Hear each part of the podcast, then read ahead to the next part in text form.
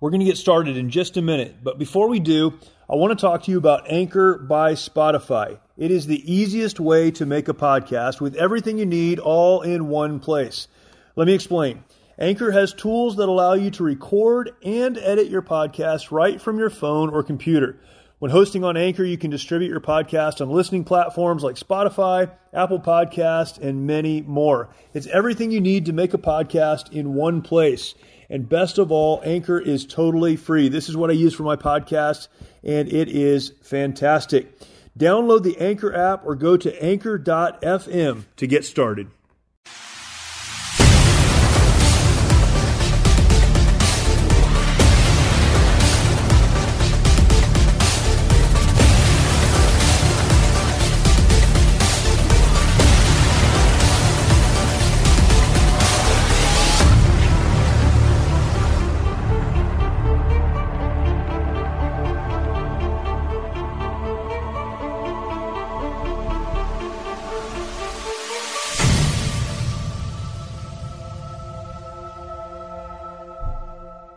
Welcome to the March or Die podcast today. Very glad to have you joining me wherever it is you happen to be joining from. And I will remind you as we get started today, if you are watching on YouTube, thank you for doing that. Make sure you're subscribed. There are some folks who go over there and they watch the videos on YouTube, which I really appreciate. But make sure you're subscribed and then hit that notification bell, and then you will get the content as it comes out. Uh, I'm always putting content over there, and I want to make sure that you have access to that. So subscribe, hit the notification bell. If you have a comment, please leave that in the comment section. Would love for you to also share that out. That would be fantastic. If you're listening to the podcast version of this, thank you for doing that.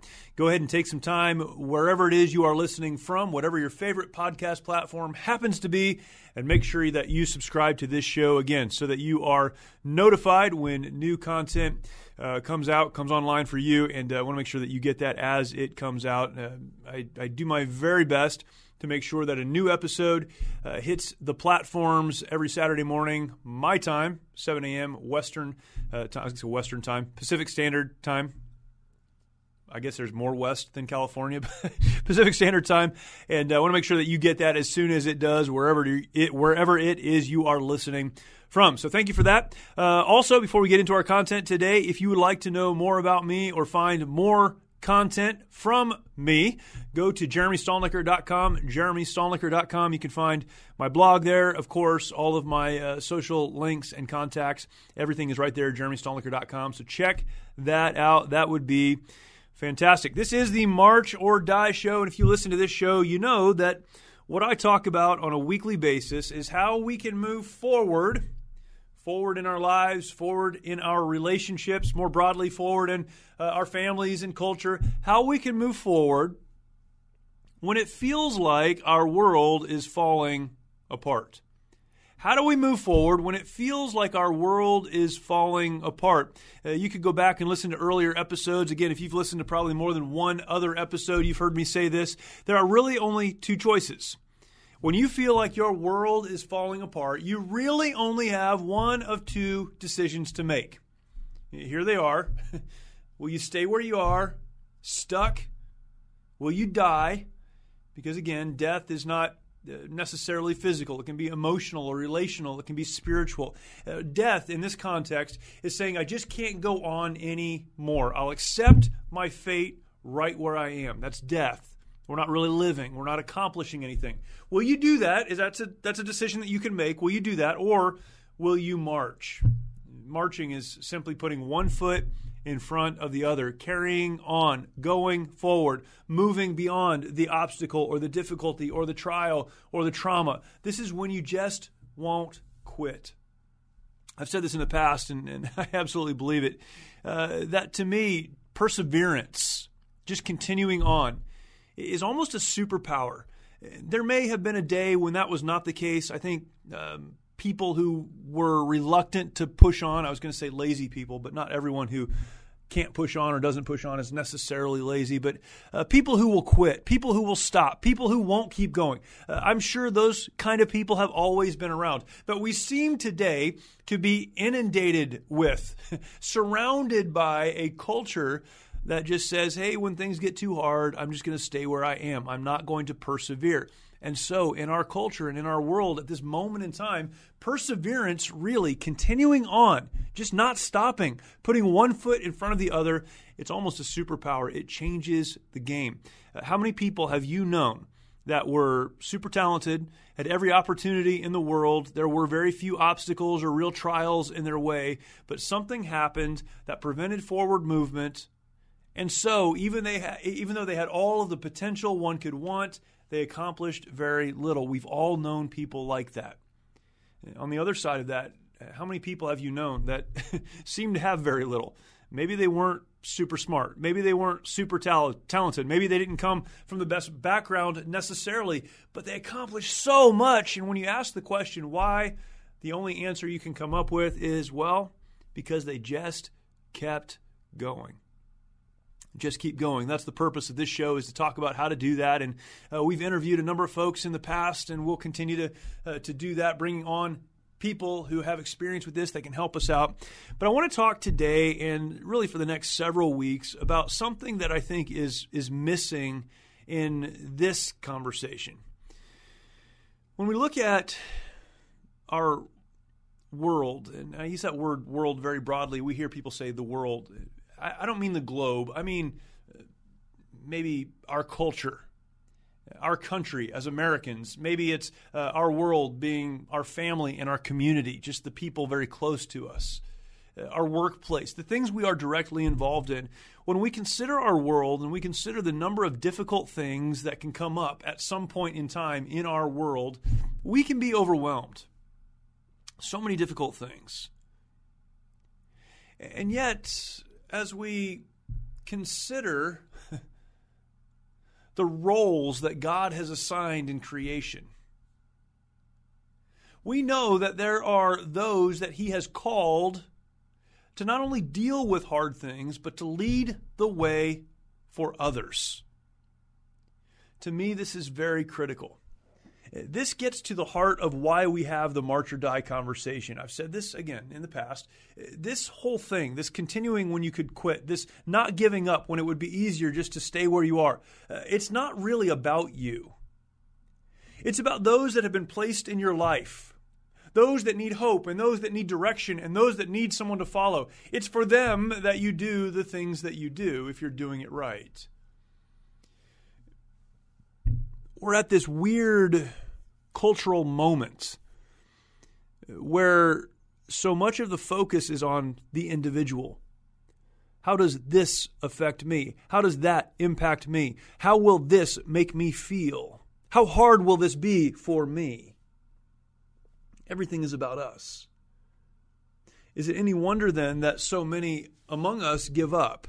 They quit, they stop moving forward because it's all about them.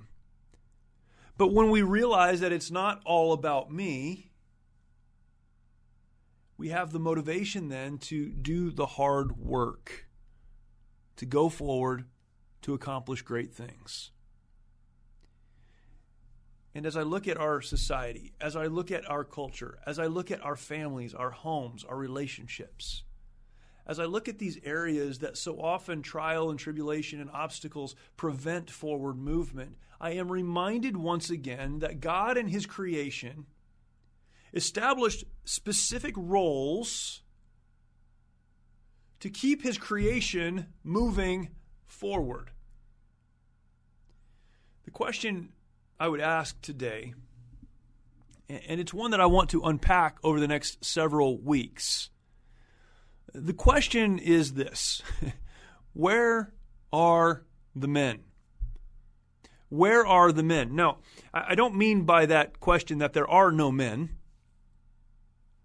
But I do mean that when I look at what's happening in our world, the decisions that are being made, the chaos that's finding its way into communities and into homes, the lack of direction and purpose, the, the wandering of our children aimlessly with no real goal or understanding of what it is they're here to do. When I look at all of those things, I have to step back and ask the question where are the men? Now, if you're a lady listening, thank you for listening. This is not about men versus women.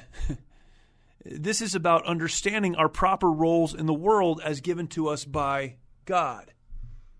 We could go all the way back to the beginning. In the beginning, God created. We know all of the things that He created. He separated the light from the darkness and the land from the sea, and He created all that we see and all that we experience. He then made the animals and finally made man. Uh, this is not mankind, although from man, mankind would come. This is man, Adam, the first man, a male person. Adam was in the garden. He had a relationship with God. The Bible tells us he took care of the garden, he named the animals, he had a relationship with them. This is something we can imagine but not fully understand. And yet, as he saw the relationships that the animals had with each other, he realized that he didn't have anyone for himself. He was alone. He was not an animal, he was separate from them, he was different. God had given him a role to care for the garden and care for the animals, and we'll see later as we go through the book of Genesis to have dominion over the creation. The roles were different, but in that, Adam had no help, the Bible says, necessary or meet for himself. He didn't have a mate. From that, we see in Genesis chapter 2 that God took the rib out of Adam and from that rib created woman the human family, if you will, is expanding. In fact, it doubles with that one creation from one man to a man and a woman, Adam and Eve, a man and his wife. As the story develops, and it develops quickly, we see Adam and Eve in the garden. We see that a trial comes into the garden in the form of a serpent who tempts Eve, the woman. He tempts Eve to violate what God had told them to do, and she does. She then goes to her husband Adam and explains to him what had transpired and encourages him to sin with her. Sin is simply rebelling against the word of God, and she brings him into this sin. She tempts him, and he responds. God eventually comes to speak to them as he had often, apparently, and it seems like he did every day. And as he came to talk to them, they started to shift the blame, and the woman blamed the serpent, and the man blamed the woman, and God blamed one person. Who did he blame? He held one person responsible, and that one person was Adam. Now, Eve would bear the consequence of her own sin. Certainly, the serpent would for tempting Eve, but the one who was responsible was Adam. He was the leader, he was the one who had been given a specific role by God and failed to fulfill that role. Now, check this out. The very first time we see temptation, the very first time we see a trial, the very first time we see even the concept of sin enter into the world, God's design and God's mechanism for dealing with that sin, that trial, that difficulty was that the man, the male, the man, as the head of the home that God had established between Adam and Eve, would do what he was created and called by God, his creator, to do. Now, please do not miss this. As we go all the way back to the garden, what we see is a picture, a perfect picture, and yet a microcosm, a perfect picture of what our relationships should look like, and yet a microcosm of the larger globe, the world, the culture that we exist in today. We see how it's supposed to function. Eve came along and she was the help necessary for Adam. She completed him. We could spend so much time talking about roles in marriage and, and all those things, and that's not the point. The point is this as we consider the God given roles of a man and a woman, the role of the man is to protect, to defend, to stand for truth and against evil, to do the right thing as he is answerable to God. Adam failed to do that. And over the course of time and human history, we've seen again and again and again and again that when men fail to fulfill the role that they were given by their Creator, the consequence to those around them is always devastating. So, my question of where are the men is really a question of where are those who are willing to stand up and do the very thing that God created them to do? Uh, ladies, if you're listening, I appreciate it. And I would simply say that we all have roles. Ladies have roles. Women have roles. Uh, wives have roles. If you're in that relationship, we have different roles given to us by God. But the role of the man is to lead in society and lead uh, in culture and lead in their home. And for a woman to come alongside and to encourage that leadership and to help equip for that leadership. But there has to be someone who's willing to stand up and say, I will be what God created created me to be. The chaos in my home, the chaos in my community, the chaos around the country, the chaos in this world is because there are so few men willing to stand up and be what God created them to be. It is because of the abdication of God's roles in the lives of men that we see the issues that we see today, that we experience the things that we're experiencing today. You see, anytime there is an abdication of responsibility, an abdication of leadership, there is a vacuum. Uh, I was thinking about this, and man, one of the current illustrations of that concept or that principle is what's happened recently in Afghanistan. 20 years of war, we could talk about whether we should have been there or shouldn't have been there, uh, whether the reason we went there is a reason that continued for nearly 20 years of war. Uh, we could have that debate. But what we do know is that the presence of the United States and coalition forces brought stability to an extremely and historically unstable region. Uh, certainly problems, but stability. Because someone decided, I don't know who that someone was, and I won't even pretend to know who that someone was, but because someone decided uh, that we as a nation would immediately and completely abdicate our role of establishing stability in that region, absolute chaos ensued. The United States, who had been fulfilling the role of leadership, left. And the consequences have been dire. Many Thousands of folks have lost their lives. A country that maintained stability for so long completely flipped upside down into chaos. You see, whenever leadership is abdicated, a vacuum is created, and that vacuum is filled with brokenness and chaos and confusion and hurt. That's one example. It's very real. We can see it, but bring that to your own relationships. Look at your family. Look beyond that. Men, here's what I'm saying. You are either the one who leads forward or the one who becomes the problem. I understand that's not popular. I realize there are a thousand different things that can happen in relationships and difficulties uh, throughout our lives. I get that. But I know that if the march or die principle, that of pushing forward when it would be easier to stay where you are and die, that if meaningful forward movement will ever take place, in your relationships, in your families, in your communities. It's because you, as men, are willing to stand up and do the hard work of being men. The question I ask, where are the men, is not one that is unique to me. In the book of Ezekiel, chapter 22 and verse 30, uh, God is speaking through a prophet to a prophet about what's happening in the nation of Israel. Uh, and he says this we have these words recorded And I sought for a man among them that should make up the hedge and stand in the gap before me for the land, that I should not destroy it. But I found none. I sought for a man, God said, among them. Israel, there are a lot of problems, and the whole list of problems is outlined in chapter 22 of Ezekiel. It's all there. all these problems, all these issues, much rebellion against the holy God. God announces his judgment against the nation of Israel, but he stops in verse 30 and says, You know what?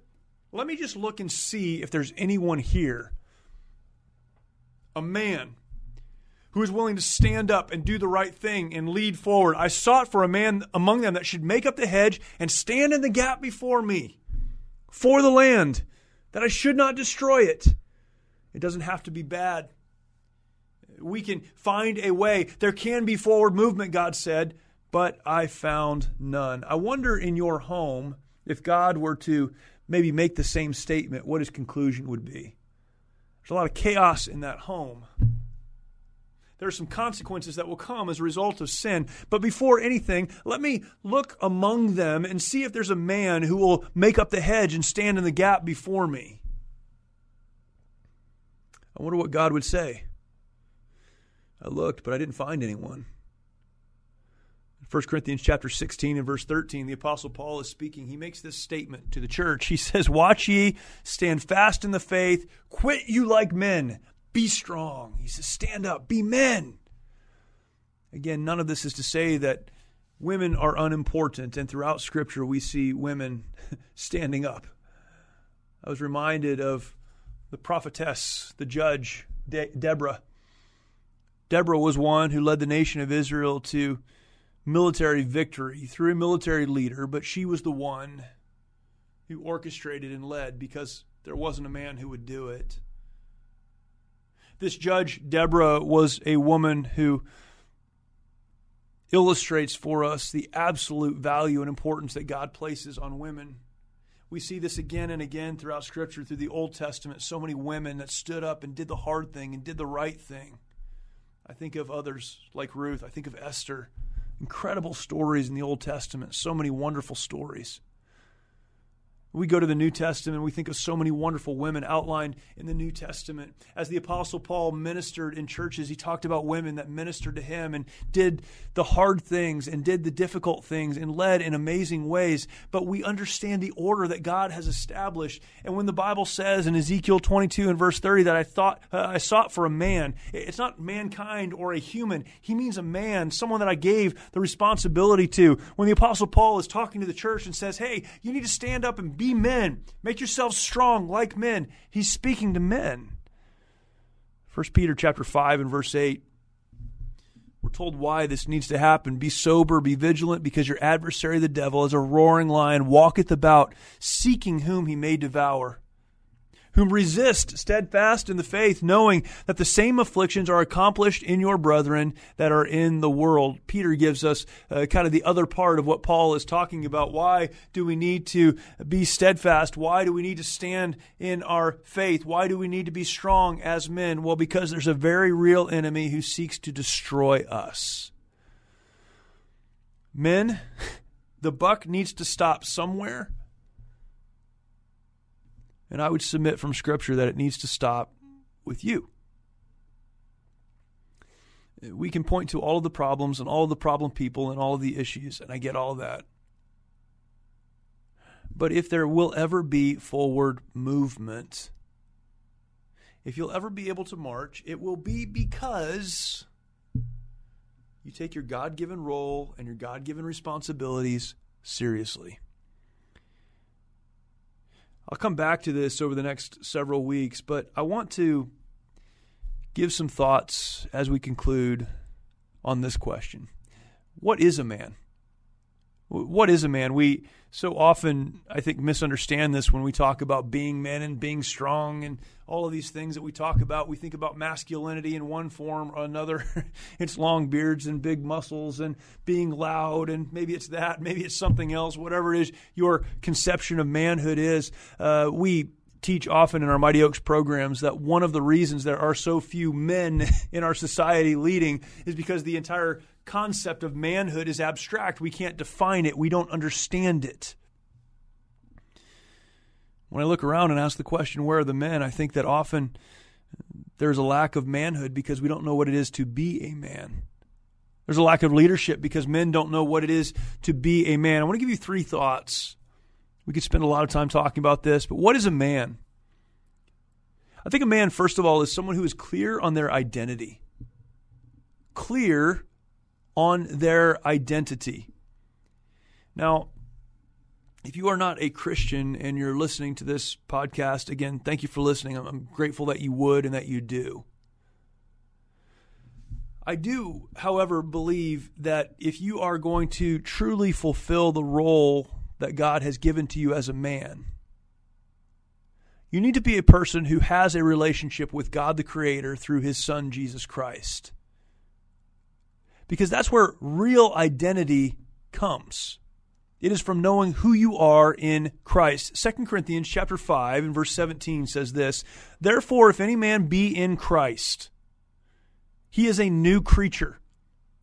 Old things are passed away. Behold, all things are become new. You see, when the Bible says about being in Christ, it means that you have understood your need of a Savior, that you are sinful, that you are living a life of rebellion before a holy God that his standard of holiness is one that you could never attain on your own, that God, realizing that, sent his perfect, sinless Son, Jesus Christ, to die on the cross in your place, to pay the price for your sin, that Jesus was then buried, but because he is God, he rose again of his own power three days later, significant because so many things happened. One, the fulfillment of prophecies, but perhaps more importantly, that in the rising from the dead, he conquered death, he defeated it, and he conquered sin.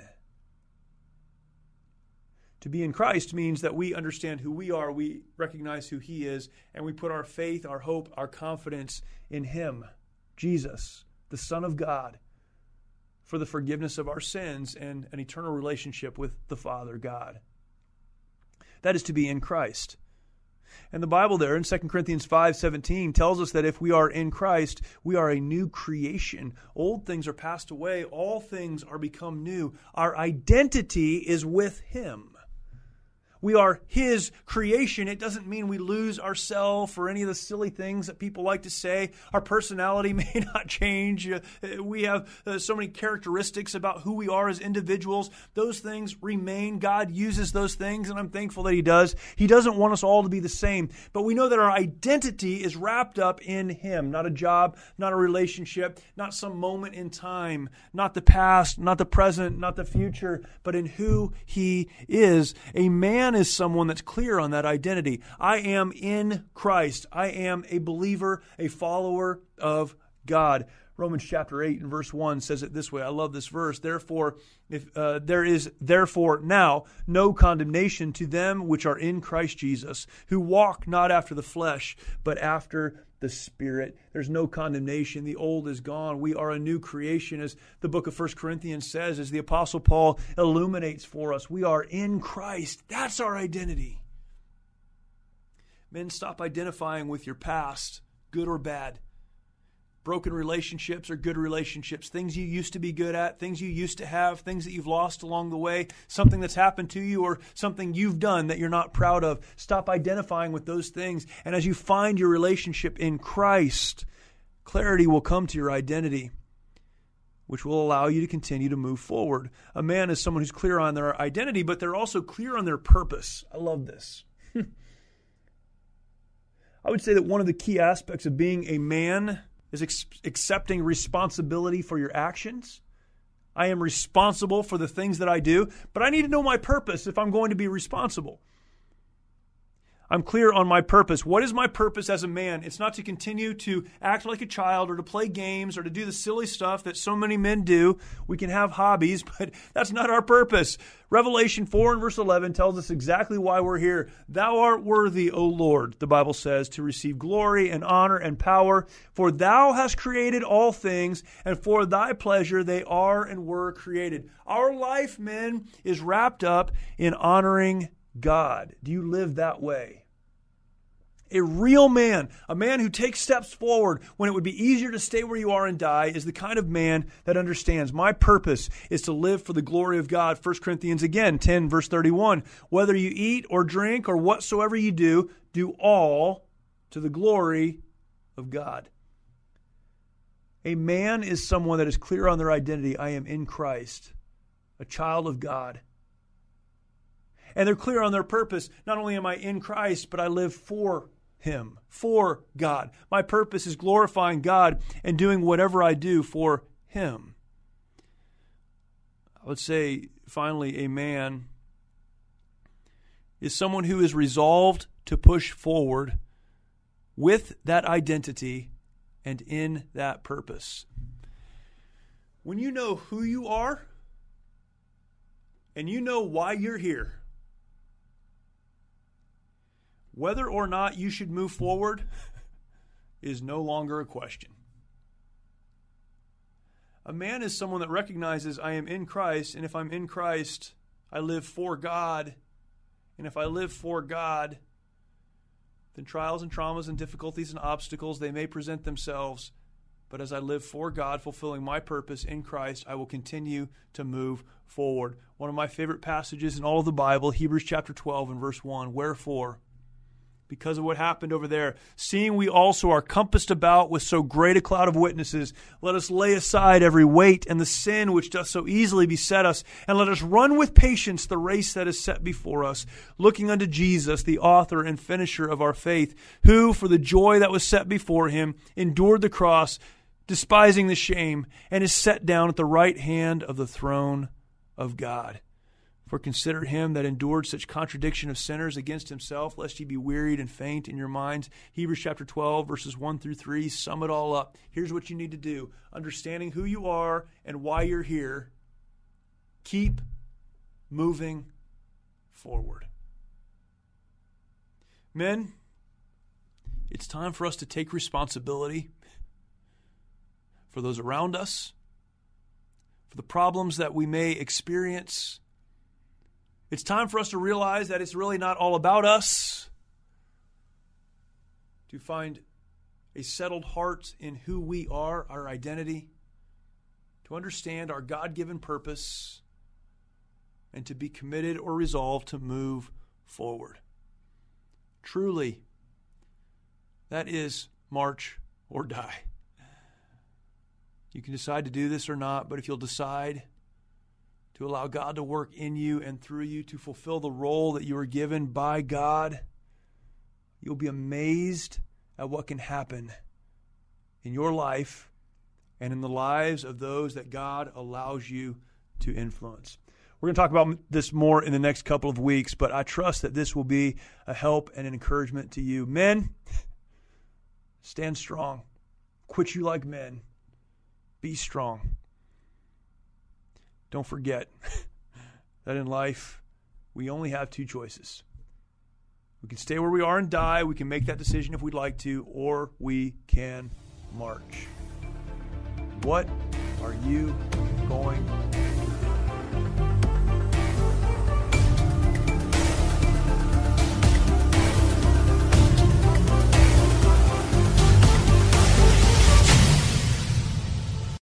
The love of God is immeasurable. It's unchanging. It's indescribable. Because God loves you so much, you can sleep through the night in peace.